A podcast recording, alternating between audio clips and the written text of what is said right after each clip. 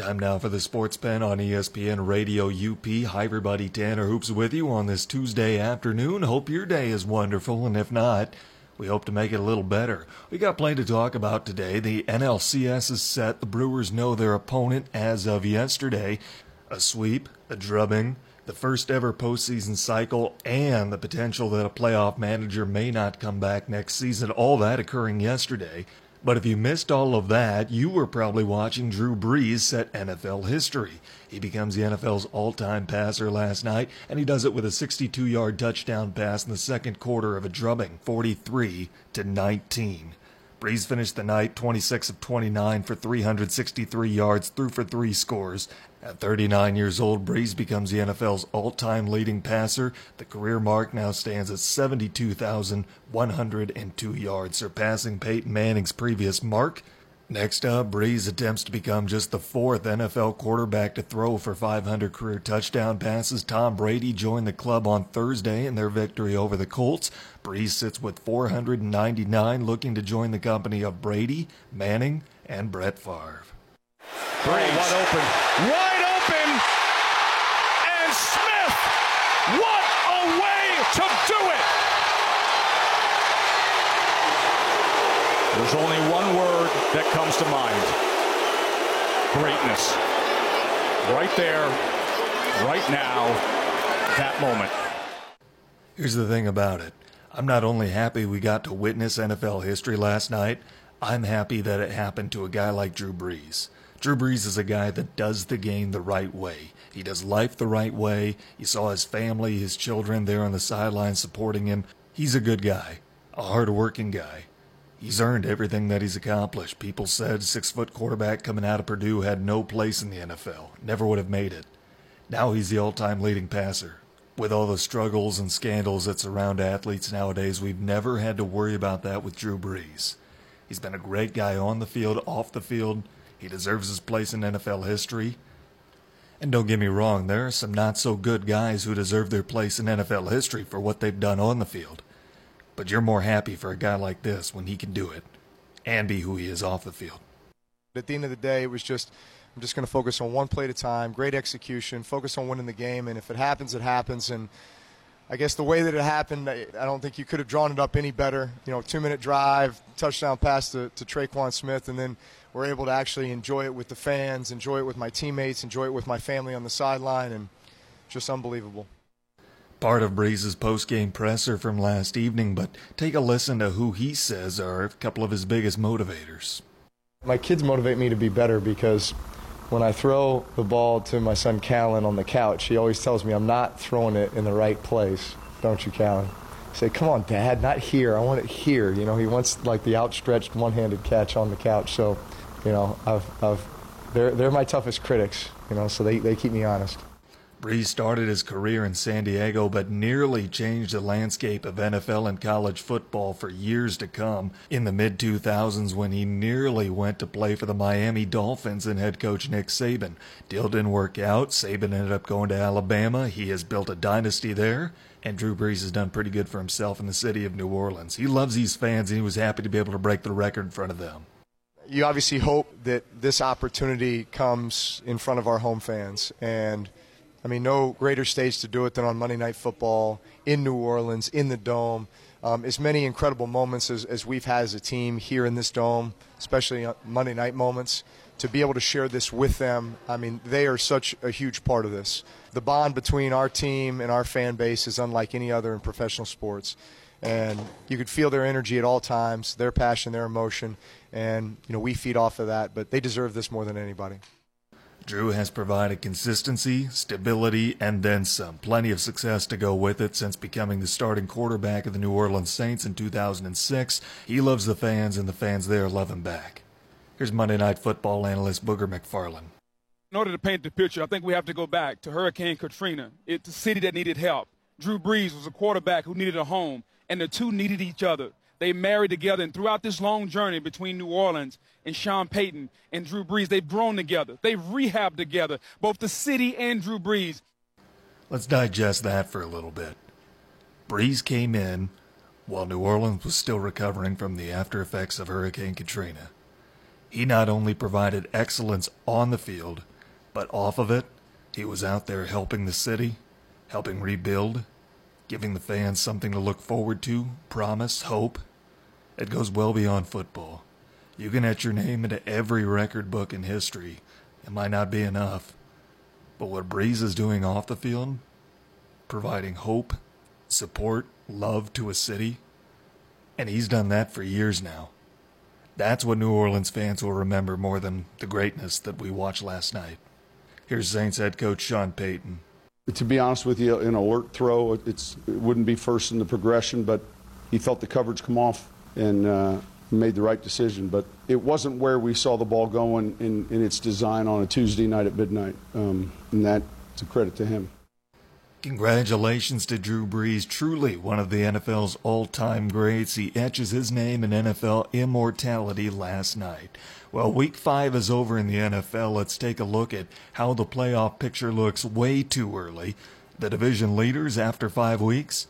The LA Rams, they're 5 0, they're leading the West, and they're the top overall seed in the NFC. Number two seed, the New Orleans Saints. 4 and 1, they lead the South, followed by the Chicago Bears at 3 and 1. How about the NFC East? The leaders 2 and 2. No plus 500 team in that division. Washington comes in at 2 and 2. So those are the four division leaders in the NFC after 5 weeks. Los Angeles, New Orleans, Chicago, and Washington. The two wild card teams as it stands right now, Carolina at 3 and 1, Tampa Bay at 2 and 2. On the outside looking in, Green Bay and Minnesota both 2 2 and 1. They're the first two teams out, followed by Seattle, Dallas, Detroit, and Philadelphia, all two and three, and then four one and four teams: Atlanta, Arizona, San Francisco, and the New York Giants. So that's how the playoff picture looks in the NFC. Again, way too early. We're only in week five, but still fun to break it down and see where we stand by the end of the year. How about in the AFC? Kansas City 5 0 leading the West. They are the top overall seed in the AFC. Cincinnati is 4 1. Is the North theirs this season? New England's 3 and 2, Tennessee's 3 and 2. They both lead their divisions. They round out the top 4. Top 2 wild card teams. There's a four-way tie. The Los Angeles Chargers, Baltimore Ravens, Miami Dolphins, Jacksonville Jaguars are all 3 and 2. Then guess who's next up? Cleveland Browns. Yeah. The Browns and the Pittsburgh Steelers are both 2 2 and 1. Buffalo, Houston, the New York Jets and Denver are all 2 and 3. Oakland and Indianapolis are 1 and 4. So we don't have any winless teams in pro football this year. That's all right. That's all right. We got a couple undefeateds left and they play what next month? Again, way too early to speculate. A lot can happen until we roll around to December, January, and we get ready for the postseason. Hey, fantasy owners of Jay Ajayi might want to drop him. I feel bad for a guy like that. Find out he has a torn ACL. His season is done. Tough to see. It's going to hurt the Eagles plenty, a team that has been struggling coming out of the gate, but I tell you what is going the Eagles' way, though. They reworked Fletcher Cox's deal, creating a little more cap space. They say they're not pursuing Le'Veon Bell. But really? You're not even thinking about it? Your RB1 just went down with a torn ACL, and you're not thinking about going after one of the best backs in football? Despite making cap space that would allow you to go after him? Doug Pederson's playing it close to the bell. I get it. I get it, and that's all right. Going out west, Sean McVay says he is optimistic about Cooper Kupp and Brandin Cooks returning for week six. Both of them had to leave last week's game after entering concussion protocol for concussion symptoms. They have both come out symptom free. Although keep in mind, Cooks has struggled with concussions before. He suffered one earlier this year in the Super Bowl against Philadelphia. He's only 25 years old. This was very close to being his second in nine months. That's tough to come back from. I don't care who you are. Speaking of coming back, how about Mark Ingram? Announces his return to the field last night with a big touchdown run to set up the scoring for New Orleans in the first quarter.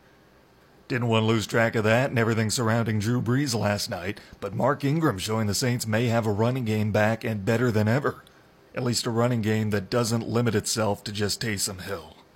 If TJ Yeldon is a free agent, your fantasy league might want to pick him up this week. Leonard Fournette will not be returning to the field this week against the Cowboys. He's still dealing with a lingering hamstring injury. Yeldon is a more than capable backup, and he's been taking on the load. When Fournette's been out of the lineup, expect a big game from him this weekend. He tries to go up against a Cowboy defense that, safe to say, has struggled as of late.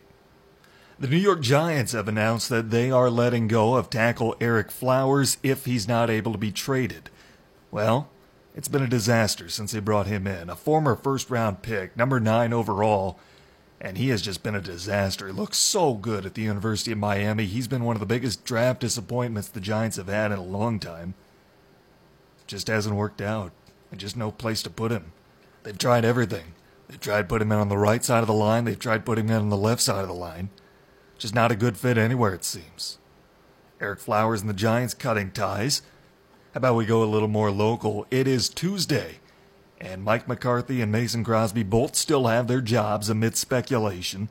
Mike McCarthy coming out in support of his kicker saying, I still believe in Mason Crosby. I stand by him.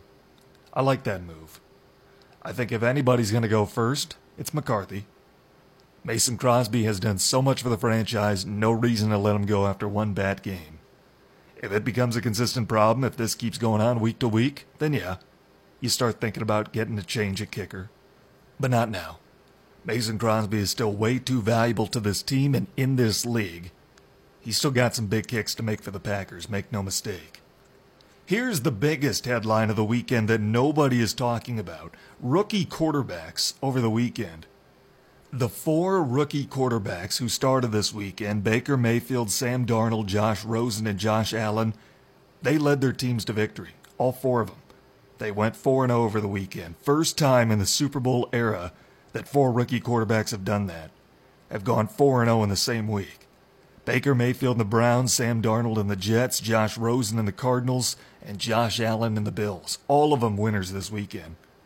First time ever, at least in the Super Bowl era, that four rookie quarterbacks have gone 4 0 in the same week.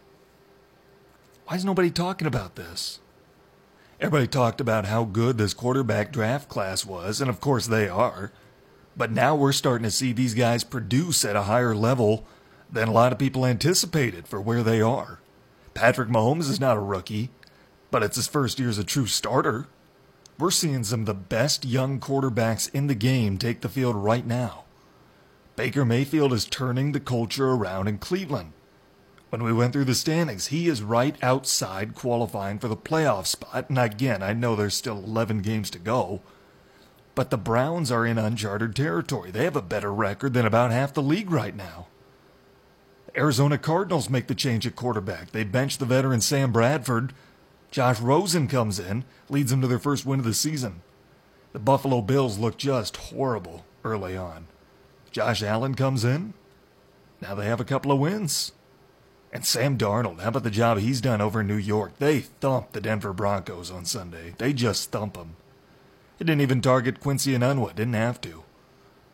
And of course, you can't say enough about Patrick Mahomes and the job he's been able to do, especially now that the defense, at least last Sunday, decided to come up and show out for him once. You can make the case that Jared Goff can be somewhat aligned into that category. I know he's not a rookie, he's not even a first year starter, but he's a guy that's still young, still in his prime, and he's continuing to get better. We're seeing a great class of young quarterbacks in the NFL right now. Really fun to watch, and it's only going to get better. With that, we owe you a timeout. We'll take it right now. We'll come back. We have more to break down. We'll get into a little baseball on the other side of this break. You're listening to the Sports Pen on ESPN UP. Check out the UP's live and local sports talk show, The Sports Pen, weekday afternoons at 4 on ESPN UP and on the ESPN UP app.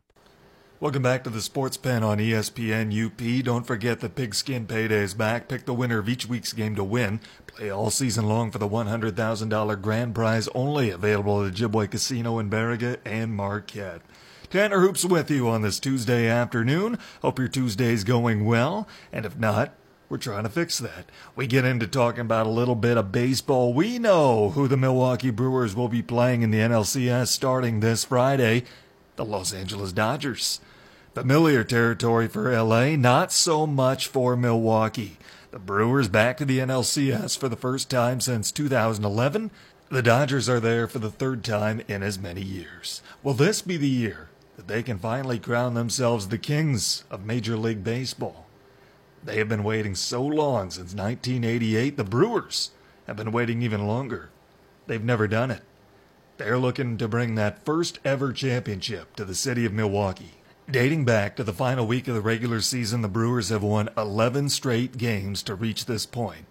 There is no hotter team in baseball right now. Even the Rockies have been playing pretty good baseball, and the Brew Crew swept them.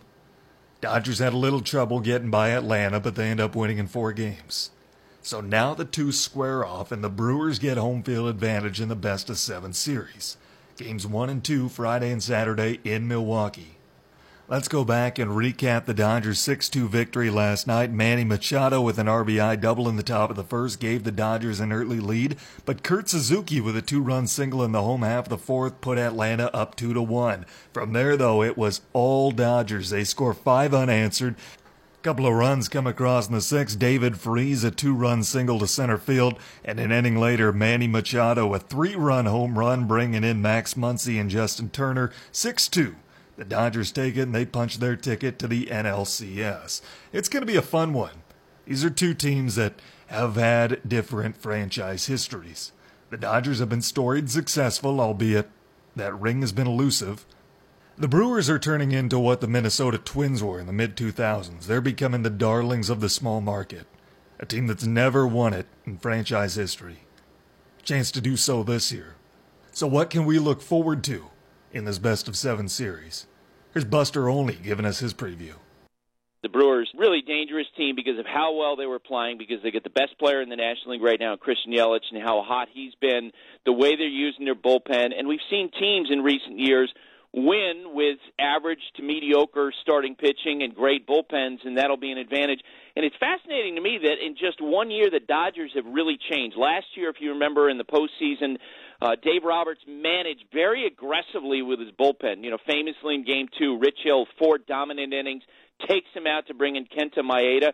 This year, because of questions in their bullpen, they're very reliant on their starting pitching, and they've got excellent starting pitching. I, I'm picking Milwaukee. You hear that, Brew Crew Nation? Buster Olney's on your side. One more time. I'm picking Milwaukee. I'm picking Milwaukee. I'm picking Milwaukee. Buster Olney is taking Milwaukee, and I love his reasoning for it. You have a great Dodgers starting pitching staff going up against a great Milwaukee bullpen. I said a few days ago on the show is how I hate the opener strategy. Oakland shouldn't have tried it in the wild card game. Craig Counsell's been doing something similar to it. He calls it the initial outgetter, not the opener. Same thing. But Craig Counsell knows that his strength is in his bullpen. He knows that he doesn't have the starters to compete with a team like Los Angeles. So he gets a few good innings out of some guys to set them up for the fifth, sixth, seventh, eighth, and ninth inning. And if the Brewers have a lead by then, they're going to win.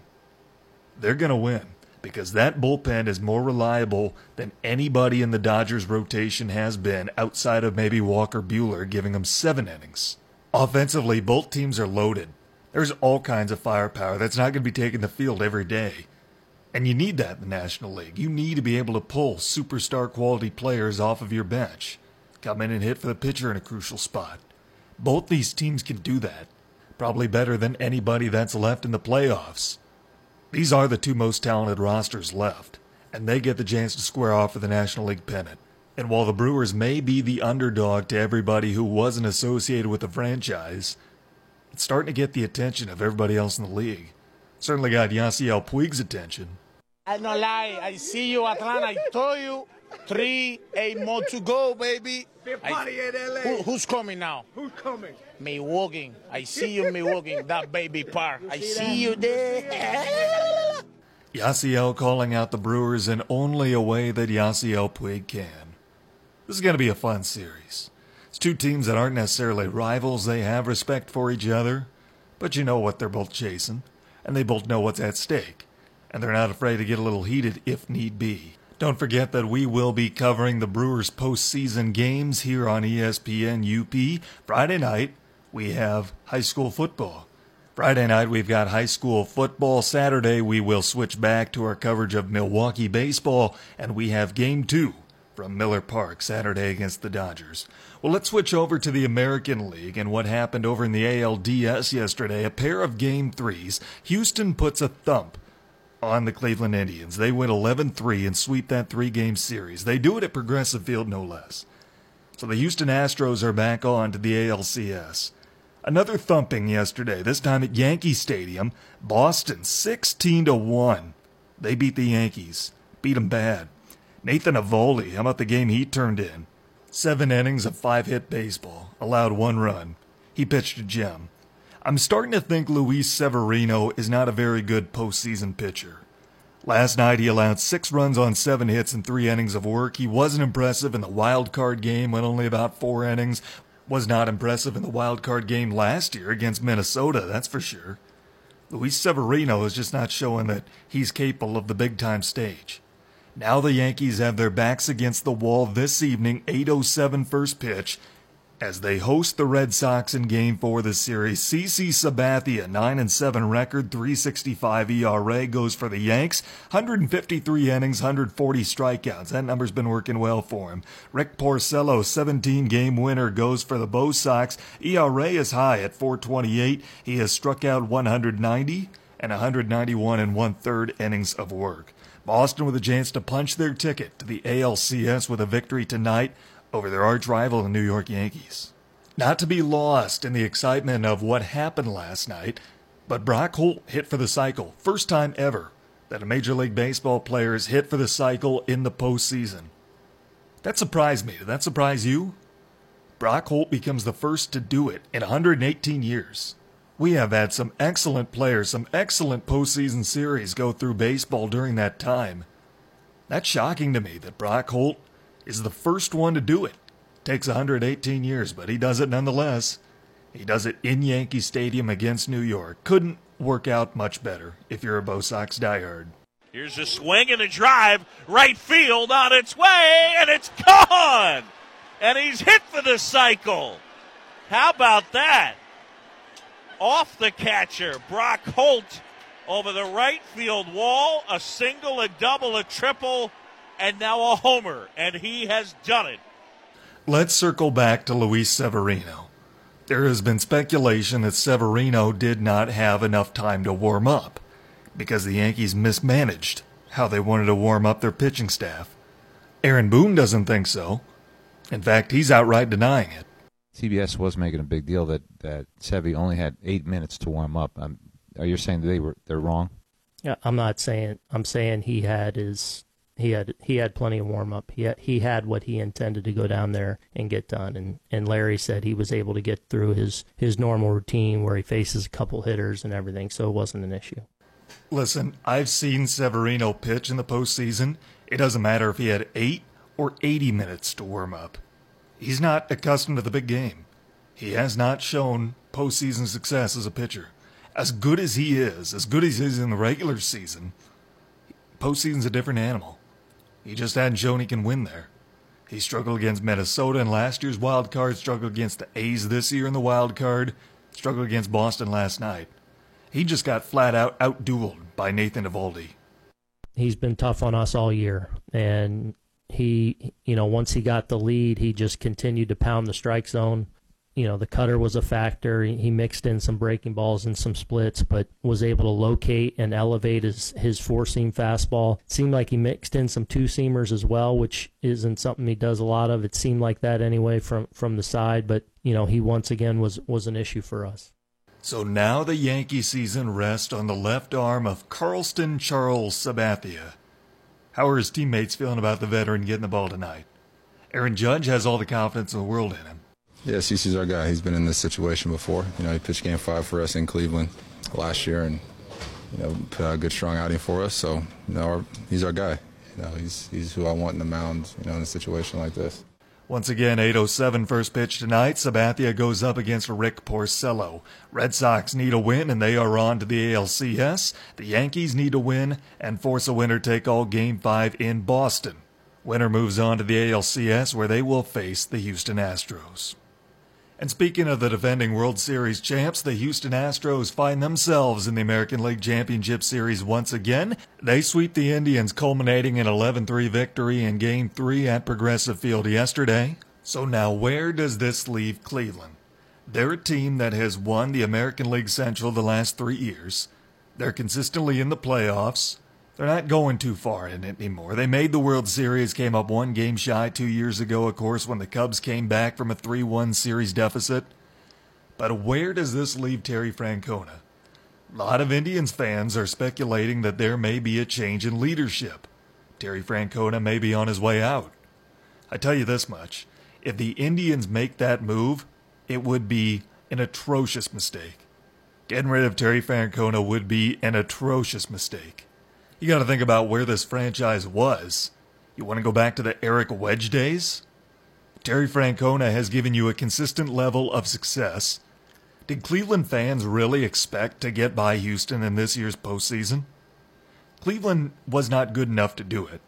The Astros are far and away the most talented team left in the American League. They will go on to the World Series and challenge the Brewers. My World Series prediction still looks pretty good. There was no way Cleveland was getting by them. Look at Cleveland's team Corey Kluber, Carlos Carrasco, Mike Clevinger. All those guys are great pitchers, but what have they done to prove that they can be good in the postseason? Nothing. They haven't proven that they're good postseason pitchers. They're like Luis Severino, we were talking about just a couple of minutes ago. The Indians have a lot of talent on that team, make no mistake. And they're a good enough team where they should be winning division titles every year, like they are. But the postseason is a whole different animal. The Indians have great starting pitching, but that doesn't always translate into October. For whatever reason, I don't know if the stage gets to them or what, but it doesn't, and it didn't this year. They have two top tier hitters, with guys like Jose Ramirez and Francisco Lindor. Beyond them, look at their cast. Josh Donaldson is good, but it's not 2014. He's not getting any younger or healthier. He's not at his peak anymore. He's on his way down. Edwin Encarnacion certainly not getting younger. Lonnie Chisenhall was hurt. Melky Cabrera certainly not what he used to be. Yan Gomes had a terrible year, got replaced by Roberto Perez behind the plate. Jason Kipnis, he's been up and down. Michael Brantley, when he's healthy, he's awesome. But keeping him healthy and getting him back to where he used to be, that's the trick. Cleveland did what they were supposed to with the roster they had this year. They won a weak American League Central Division, but there was no way they were going to get by Houston. I'm not surprised by the sweep. And if Indian fans think that they would do better with a different manager, they're dead wrong. Dead wrong. Nobody could have gotten them past the Houston Astros this year. Terry Francona is managing with the level of talent that he has. I'm not saying that Tito is the answer if they want to win a World Series in the near future. I don't think they'll win it next year with Tito, but they're not going to go any farther without him. Cleveland won a weak division this year. That's how they got in the playoffs. They would have been rivaled by Tampa Bay for a wild card spot. Oakland, I believe, would have given Houston a better series. It's not to say Cleveland's bad, but they weren't tested this year. They got to cruise into the postseason they knew about a month and a half in advance that nobody in their division is going to steal a spot from them. They weren't playing meaningful games. Their last meaningful game was in, what, mid June. They were so lackadaisical entering the postseason. And yeah, I know you want to get your pitchers rest while you've got the time. You know you clinched. But they had about two months to do that. Took the edge away from those guys. No wonder they got swept by Houston. You can blame some of that on Tito, no doubt. But all I'm saying is you're not going to get better with somebody else at the helm. Remember last year when Cleveland won over 100 games? They finished 17 games ahead of Minnesota, who was second place in the AL Central. Minnesota was a playoff team too last year, made the wild card game as the two wild card seed. This year, Minnesota was 6 under 500, did not make the playoffs. Cleveland still won the division, but they finished only 13 games ahead of Minnesota. Last year, 17 when they were both playoff teams. This year, Minnesota's a below 500 team. Cleveland was only 13 games ahead of Minnesota in the standings. I mean, what does that tell you? Got to give Tito some tools. The blame can't totally fall on him. Certainly, there are ways he could have managed this year better, but getting rid of him is not going to make Cleveland better this offseason. We've got more coming up for you after this. You're listening to the Sports Pen on ESPN UP. Check out the UP's live and local sports talk show, The Sports Pen, weekday afternoons at 4 on ESPN UP and on the ESPN UP app. Welcome back to the Sports Pen on ESPN UP. Don't forget Pigskin Payday is back. Pick the winner of each week's game to win. Play all season long for the $100,000 grand prize, only available at Ojibwe Casino in Baraga and Marquette. A very special guest with us to kick off the second half of today's Sports Pen. We're joined now by Westwood High School Athletic Director John Beckman. Got some news coming up for this Friday. Originally scheduled was Westwood's senior night taking on Gogebic, and uh, unfortunately, situation's worked out where Gogebic has been forced to forfeit the game due to lack of players, player safety, what have you. And Westwood has picked up their sixth victory of the year. It's the second time it's happened by forfeit. So the Pats are officially playoff bound for the second straight season. John, it may not be the way that we were hoping for it, but nonetheless, it's how everything worked out. Tell me a little about uh, how everything's transpired for this Friday. Well, you know they they uh, suffered a couple of injuries last week versus Negaunee, and they're a very uh, young team in Gogebic, and they uh, decided that uh, for their own safety and making sure that um, they can continue with their program, that they would uh, prefer to play a JV game this week rather than um, the varsity game. And of course, we never want to take a forfeit.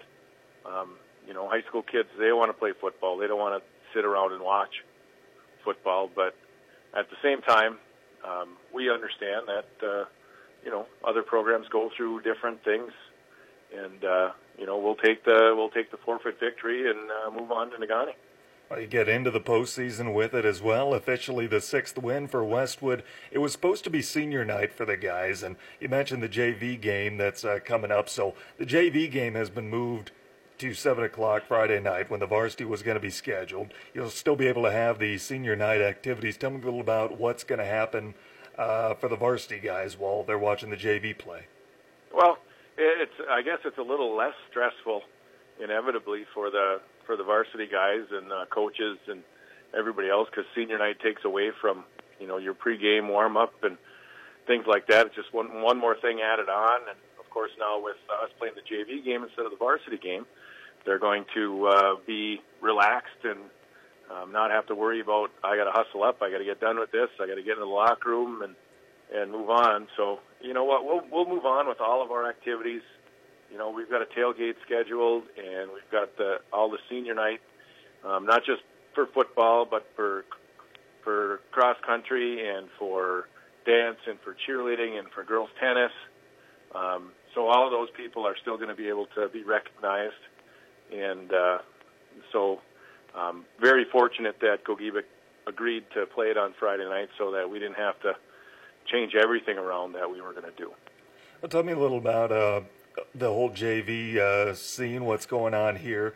Uh, second time that we've gotten to cover them on ESPN UP with a varsity forfeit. We're excited for it again, but they really get the opportunity to go under Friday night lights, get a taste of the varsity experience, have the whole senior uh, festivities, what have you, around them, and then the tailgate. I mean, are you starting to get the kind of the vibe in the school that you know these kids are excited? They're feeling like they're at the big level.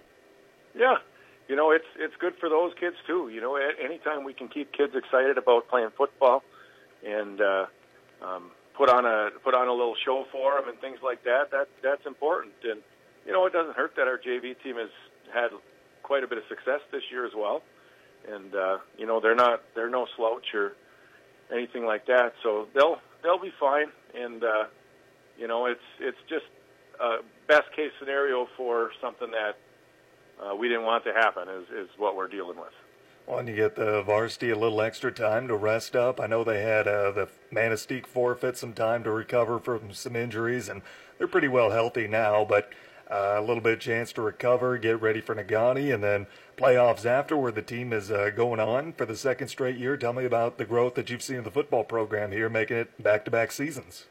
Yeah, you know, Coach Sergil has done a great job um, making sure that uh, football and certainly the conditioning program and all the off-season work that we do, um, that it's important to these kids. And uh, of course, I'm I'm, I'm very close to uh, the program with uh, with my sons being involved and everything like that. And uh, you know, we can't take away from the fact that we just have a really nice uh, group of athletes going through our uh, going through our high school right now, and um, it lends itself to the things that you're talking about, getting to the playoffs. Um, you know, actually, it's three out of the last four for us, and that's the first time that's happened in uh, Westwood history. So this this senior class certainly has um, a lot of great things to hang their hat on uh, that they're going to leave as a legacy um, when they're finished playing football at Westwood High School. Tell me about some of the ways that they've reached down maybe to the JV and the lower levels of football. And you know, obviously they're changing the culture with the success they had, but are you noticing the guys uh, start to reach down, lead the younger ones along? Our our football team does a lot in that they run a uh, they run a flag football program on Saturday mornings for the elementary kids, and that's run specifically by our uh, high school football team. You know, the coaches kind of stand back and let uh, the players become coaches for that time. And they come to the elementary school and they read books and they wear their jersey and they uh, make sure that uh, everybody in our district um, knows that, hey, we want to wear that red, white, and blue someday. So um, they've done a great job in um, reaching out to our lower levels and making sure everybody's excited about uh, Westwood football moving forward. Once again, we're talking with Westwood High School Athletic Director John Beckman. The game has been forfeited Friday night. The varsity contest, Westwood improves to six and two, and it's officially eligible for the Michigan High School playoffs for a second straight year. Three out of the last four. Uh, there will be a junior varsity game as the show goes on. Seven o'clock kickoff. We have the coverage here on ESPN UP. 6:30 is the pregame. John, as always, thanks so much for taking the time. Always nice talking to you. We look forward to seeing you on Friday. All right, thanks, Tanner.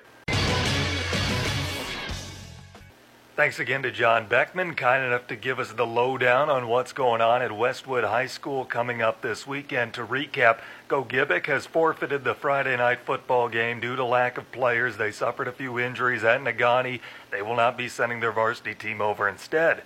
We have the JV game Friday night. It's going to be treated like a varsity game, including the fact that ESPN UP will be there with a play by play broadcast. Here, myself and Dave Bowes on the call.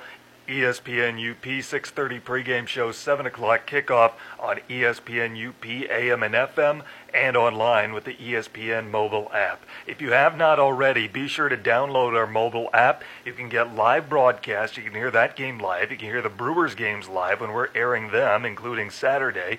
You can hear archive broadcast on demand, including the Sports Pen, including Westwood Patriot Athletics, including our Friday and Saturday coaches shows. You can get linked with us on social media, like us on Facebook, follow us on Twitter, what have you. Get connected with us. We love getting connected with you.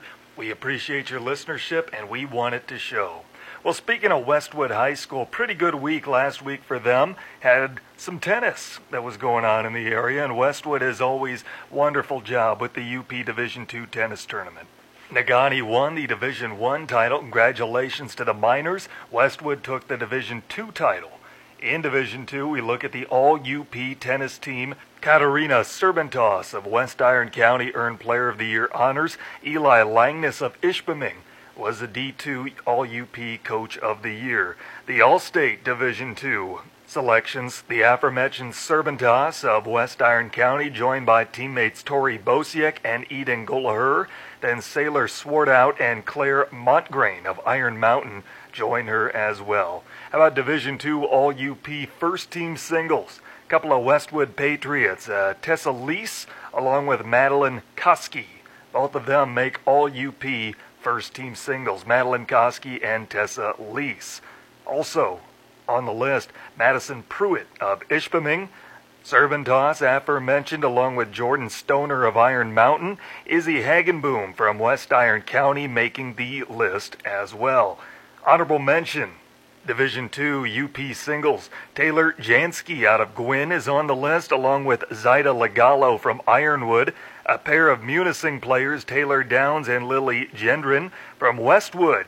Kylie Larmore Kylie Larmore makes it on for the Patriots. Colby Laturi from West Iron County. Ishpeming sends Sophie Hooper. And Iron Mountain lands Macy McCormick on the honorable mention D2 singles list. How about all UP first team doubles from last week's girls tennis tournament? Goliher and Bosiek, aforementioned from West Iron County, are on the list, along with Swartout and Montgrain from Iron Mountain. A pair of Westwood Patriots on there, Caitlin Antilla and Carly Patrone, both make the list. West Iron County with Emily Malmquist and Emily Nelson. And finally, Ishpeming sends Riley Ring and Corey Kakola. They end up making the list. Honorable mention, all Division II UP doubles. From Gwinn, Katie LaRock and Raina Humphrey. From Ironwood, Haley Jaraki and Grace Grew. From Munising, Michaela McNally Palmer and Abby Hayes, and a pair of Westwood doubles teams, Haley Matila and Aubrey Magnuson, along with Ellie Miller and Megan Johnson. Congratulations once again to all participants. That is the results from last week's Division II all Upper Peninsula Tennis Tournament. Congratulations again, Westwood Girls, the champions in their division, Division 2, along with Negaunee, who won in Division 1. Good tennis up here in the UP. So, as mentioned, with the victory by forfeit this weekend, the Westwood boys football team is on to the postseason for the second straight season, as you heard John Beckman mention, the third time in the last four years. Congratulations once again, Coach Sergila and the guys. They are moving on and they will be playing somewhere October 26th. The latest projections, once again, have Westwood visiting Calumet. That was a week three matchup in the regular season. It was a great one as well. Calumet winning 14 to 12. They currently sit in the driver's seat as far as controlling their own destiny in the Westpac Division A. Westwood, you know, would love another chance at getting revenge. They might have their shot when it matters most when it comes to the postseason. Ishpeming is in the postseason as well. We know that, so we have two area teams guaranteed to go. Then you get a few on the bubble. Gwinn Negaunee and Marquette all still with chances to punch their tickets. This is a fun time of the year, ladies and gentlemen. Lots to be excited about this time of the year. We look forward to bringing you coverage of the postseason race all fall long. Be sure to tune in our Friday afternoon coaches show and our Saturday morning coaches show. Get caught up in all the analysis, hear from your favorite coaches, what have you. It's going to be great as we break it all down for you here on ESPN UP. We owe you our last break. We'll take it now. We'll come back and finish this thing off. You're listening to ESPN UP. Check out the UP's live and local sports talk show, The Sports Pen, weekday afternoons at 4 on ESPN UP and on the ESPN UP app. Welcome back to the Sports Pen on ESPN UP. Don't forget Pigskin Payday is back. Pick the winner of each week's game to win. Play all season long for the $100,000 grand prize. Only available at Ojibwa Casino in Baraga and Marquette. Well, let me go back and touch on something I said earlier in the show. I said that if you're a fantasy football owner and you're looking for a sleeper running back, TJ Yeldon might be the move. That would be because Leonard Fournette has been ruled out for this week's game against the Cowboys, still dealing with his hamstring injury. Well, the Jaguars may not be entirely sold on TJ Yeldon because they're bringing in Jamaal Charles. The former Kansas City Chief is being brought in. Jacksonville needs some help offensively right now. They are a struggling offense. They need to do something to try and respark themselves. They didn't like what they got out of the team on Sunday, and they shouldn't have. They were held to 14 points by a really bad Kansas City Chiefs defense. Th- that Chiefs defense is not good. They're going to beat you because they outscore you 40 to 35. They're not supposed to hold a team down like that. They did to Jacksonville, and Jacksonville is ready to take matters into their own hands. So they're going out. So now they're going out to get Jamaal Charles, a guy whose best football years certainly are behind him. But does he still have something to offer an NFL team? I think he does. I think he can be a contributor, certainly not like what he used to be. But in Jacksonville's case, he might fit right in with an offense like that. You couple that with the defense if they can find their mojo again. Jacksonville's just got to survive here for a couple of weeks. Get into the postseason. Once they're back and healthy, Jacksonville at full strength is a team that nobody wants anything to do with. You saw what they did in week two, taking down the Pats and Tom Brady. Jacksonville is a dangerous team, but they got to survive these next few weeks, hope that Leonard Fournette can come back, and they can get back to full strength. They need that defense to show up too. That is the calling card for that Jaguar team is their defense. Jalen Ramsey, less talk, more action. Hey, let's transition to hockey. Four games yesterday, three of them were day games. Maybe have something to do with it being Thanksgiving up in Canada. It's a good way to celebrate, even though there was only one Canadian team playing yesterday. The only night game involved the Red Wings. The Red Wings were over in Anaheim looking for their first win of the season. They were trying to do so against a Ducks team that was trying to start 3 0 for the first time since they last won a cup back in 2007. Detroit got out to an early lead, 11:06 mark of the first period, and Tyler Bertuzzi scores his second goal of the season. He was assisted by Rasmussen and Nielsen. But Hampus Lindholm ties the game up 10:57 into period number 2, his first of the year, before Detroit retakes the lead just about 4 minutes later. Darren Helm gets it to go through. It's his first goal of the season. However, a game-tying goal at the 8:29 mark in the third period by Jakob Silfverberg survived a review, and the Ducks would force OT. So, the Red Wings get a point out of this. They go to overtime for the second time in the first three games this year. They go to a shootout. Each team misses on their first opportunity to shootout, then Troy Terry buries it. Troy Terry gives his team a 1 0 lead in the shootout. Would anybody else go on to score in the shootout, Ben Roethlisberger? Nope. John Gibson stops all three Red Wing shooters. Thomas Vanek, Frans Nielsen, and Gustav Nyquist all fail to find the back of the net. As the Wings fall 3 2 in the shootout, Anaheim outshoots the Wings 27 21, including a 3 0 advantage in overtime, 10 5 in the third period. So the Wings fall to 0 1 and 2 on the season. First time since the 1991 1992 season, Detroit has started with no wins in their first three games. Things go from bad to worse for the Wings, and you wonder how much longer Jeff Blashill has left on his leash. Well, Detroit returns back home on Thursday to take on Toronto, then a four game road trip at Boston, Montreal, Tampa Bay, and the Florida Panthers. Other NHL final scores from yesterday: Boston doubles up Ottawa six to three. The Islanders blank the Sharks four nothing, and Buffalo four two winners over Vegas.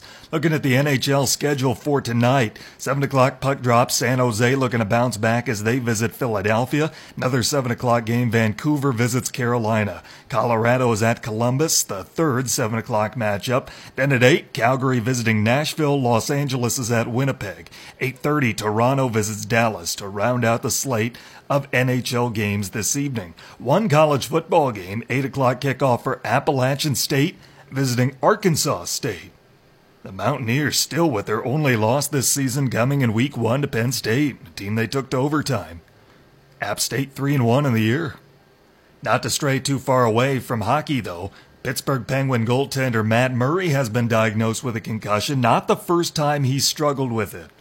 Unfortunate for him, unfortunate for Pittsburgh. Expect Casey DeSmith to be taking a load off of him. Maybe Tristan Jarry is the next one called up from Wilkes-Barre Scranton. Fortunate situation, though, for a young man like Matt Murray.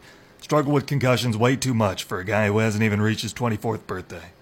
I tell you what, last thing before we let you go, we turn it over to our weekly message from the MHSAA, the Michigan High School Athletic Association, for their weekly podcast. Always like to air that here over the Sports Pen on Tuesday afternoons. We take a listen to the MHSAA and what's going on this week in Michigan high school sports. Looking to take the next step? What referees don't do? And the football trilogy. It's all next on This Week in High School Sports, powered by Michigan Student Aid, Michigan's go-to resource for student financial aid. Hi again, everyone. I'm John Johnson, and welcome to This Week in High School Sports. You may not know that Pickford's athletic history is highlighted by a national record. 27 straight MHSAA boys track and field championships from 1952 to 1978 under legendary coach Webster Morrison. But 40 years after that streak, folks certainly now know about a Panther football team that's ready to knock down the door and give the school its first gridiron title. Pickford hasn't lost an eight-player football game in two years and has reached the playoff semifinals in each of the last two years, losing to eventual champions Powers North Central and Crystal Falls Forest Park. And these Panthers are a junior-laden bunch that's off to a 7-0 start, outscoring its opponents by an average of 40 points per game. Here's Coach Josh Rader. This year we got quite the, the balanced uh, attack as far as on offense goes you know, we were able to you know, pass the ball and throw the ball, which you know, which is a huge advantage. And, you know, in football, the defense is already at a disadvantage. But if you can do multiple things, it really puts a lot of pressure on them. Junior quarterback Jimmy Story has accounted for 30 touchdowns this season, throwing for 23 of them, and running back Stephen Lamoth and Matthew Bush lead the rushing attack, each averaging 10 yards per carry. The Panthers can clinch the Great Lakes eight-man East Division title this week with a win over Brimley. Our MHSAA TV game balls this week go out to last week's girls tennis champions in the Upper Peninsula. Negaunee won its fifth straight championship in Division One, with Marquette finishing second, and Ishpeming Westwood won its third straight Division Two title, topping runner-up West Iron County for the second straight year by a single point. Back with more in a moment. You're listening to This Week in High School Sports. Do you need money for college? Michigan Student Aid is Michigan's go-to resource for student financial aid. They administer scholarships, grants, college savings programs, and other resources that help make college accessible, affordable, and achievable for you. See how they can help you today by visiting michigan.gov slash mystudentaid and connect with Michigan Student Aid on Facebook, Twitter, Snapchat, and Instagram. Our weekly Be the Referee feature takes a look at the fine art of officiating with Sam Davis. Game officials at all levels have a lot of responsibilities, but there's some critical things that take place in local high school games where officials don't have the authority that some folks think they do. Let's start with injuries, specifically concussions. Concussion management starts and ends with the local school. If an official suspects a concussion or any injury, all he or she can do is notify the coach of the team. The school makes a decision about whether or not a player stays in the game. We often get calls about whether or not an official is responsible for enforcing MHSAA handbook rules. Again, it's up to the school, which agrees to follow and enforce the rules when joining the association. Even if the official suspects an ineligible player is in the game, it's not his or her role to enforce that rule. It's all on the school. Thanks, Sam. You can be a referee. Go online now to MHSAA.com to register. Let's finish this week with a dive into the history books, into what is football's ultimate trilogy a team that was undefeated, untied, and unscored upon. It's something that's happened 17 times going back to 1905 in Michigan, and the last time it took place was 45 years ago when a team still considered to be one of the greatest of all time, the 1973 Saginaw Arthur Hill 11, achieved the ultimate level of perfection. Coach George Eiler's team averaged over a point a minute going 9-0 that season and had an awesome one-two punch of quarterback Ron Rummel and running back Terry Urick, who went on to solid college careers at Central Michigan and Notre Dame. Holt had turned the trick the previous year, 1972, but then you had to go back to the 50s where Portland, Reese, Charlevoix, and Caledonia turned the trick. In the 40s, it was Morenci, Mount Pleasant, North Muskegon, and Millington. And then Escanaba, Constantine, Boyne City, and Old Kalamazoo State High in the 30s. And before that, Grand Rapids Union, Port Huron, Lake Odessa, and Bay City Eastern and Kalamazoo Central all hit the trilogy. It's a lot harder, probably impossible to pull off now in the playoff era, and in fact, only one team since Arthur Hill, that was Dearborn in 1995, has gone through a regular season undefeated and not yielding a point. So there's your history lesson as we hit week eight of the 2018 football season. You've been listening to This Week in High School Sports, powered by Michigan Student Aid, a production of the MHSAA Network. Thanks for joining us, everyone. I'm John Johnson. We'll see you next time. Thanks again to the MHSAA, kind enough to supply us with their weekly message. Once again, you can hear that during the Sports Pen every Tuesday right here on ESPN UP. Well, that does it for my hour. As always, I appreciate you being with me. Hope you enjoyed the show as much as I enjoyed bringing it to you. We're back on tomorrow, as we are every weekday from 4 to 5 on ESPN UP and on the ESPN UP mobile app. Don't forget, if you missed any part of today's show, you can go back to our mobile app and go on demand. You can get live broadcasts from this, Friday and Saturday coaches shows, game broadcast. You can hear us live. Get connected on social media as well. Once again, I'm Tanner Hoops, thanking you for being with us. Hope you have a great rest of your Tuesday. We'll talk at you tomorrow.